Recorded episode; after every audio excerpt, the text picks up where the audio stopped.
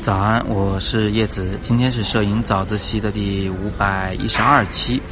树树军同学继续提问，他说他又听一位摄影老师说，专业级别的摄影比赛必须交纸质的稿件。嗯，基本上所有的电子版的摄影比赛都是扯淡。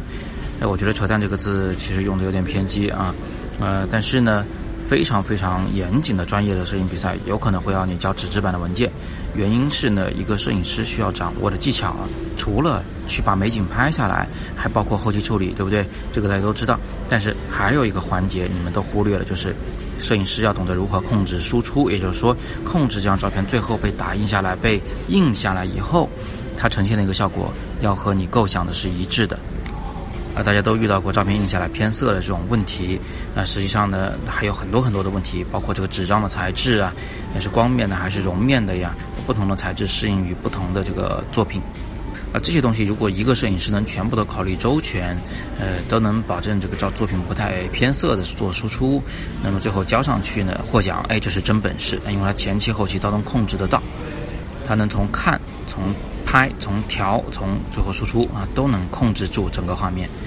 但是呢，摄影比赛毕竟定位有很多不一样的，有的是针对专家的，但是绝大部分呢都是针对这种普通老百姓的。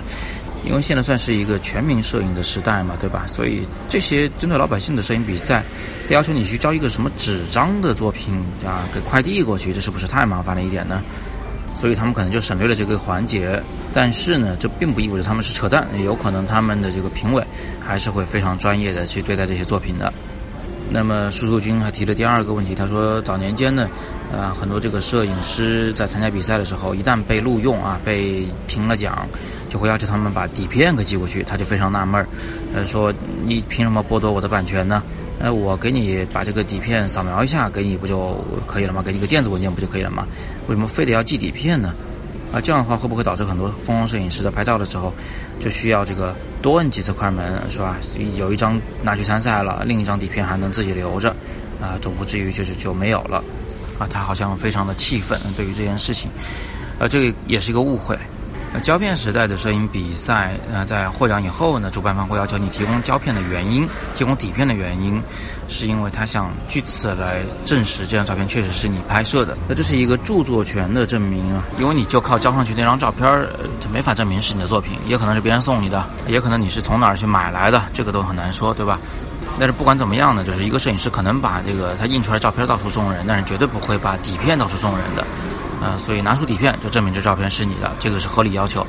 那另外呢，人家都已经办了摄影比赛，他要不要公布？他公布的时候要不要办展览？是吧？要不要在杂志上去刊登？那么刊登的时候需不需要版权的授权？所以他问你要版权的授权呢，也是非常合理的要求啊。这并不等于他把版权要过去了，我们不是这个呃无限制的把整个版权都给他。啊，以后的照片就就算是他拍的了，这个想卖想怎么处置都是他的事儿，不是这个意思啊，是我们授权他，呃，这个在某些这个条件下啊，比如说呃不赚钱的情况下，就是有非盈利的情况下，或者是某个时间段的情况下，授权他使用我们这张照片，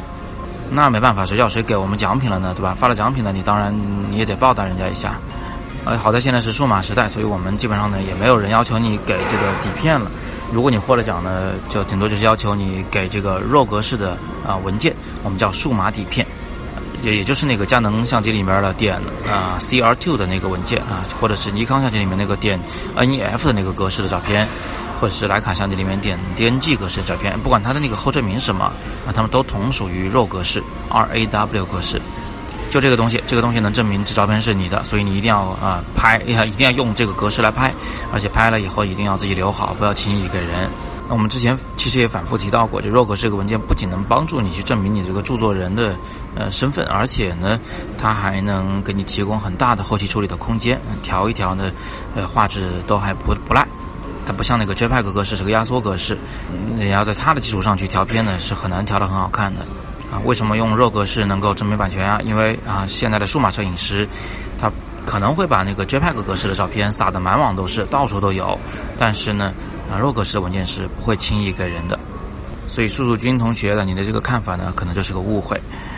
那么今天我们就聊这么多吧。大家如果想系统的学习摄影的话呢，可以点击下方的那个呃图片广告“自由职业摄影师”进去看个究竟。那这个课呢，非常的系统全面，在里面的第十一章叫做《摄影师的生存之道》里面，其实有专门的这个课程在讲这个著作权呐、什么版权呐、肖像权呐等等这个关于摄影的法律方面的问题。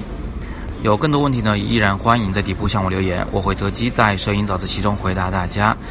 我是叶子，每天早上六点半，微信公众号“摄影早自习”，不见不散。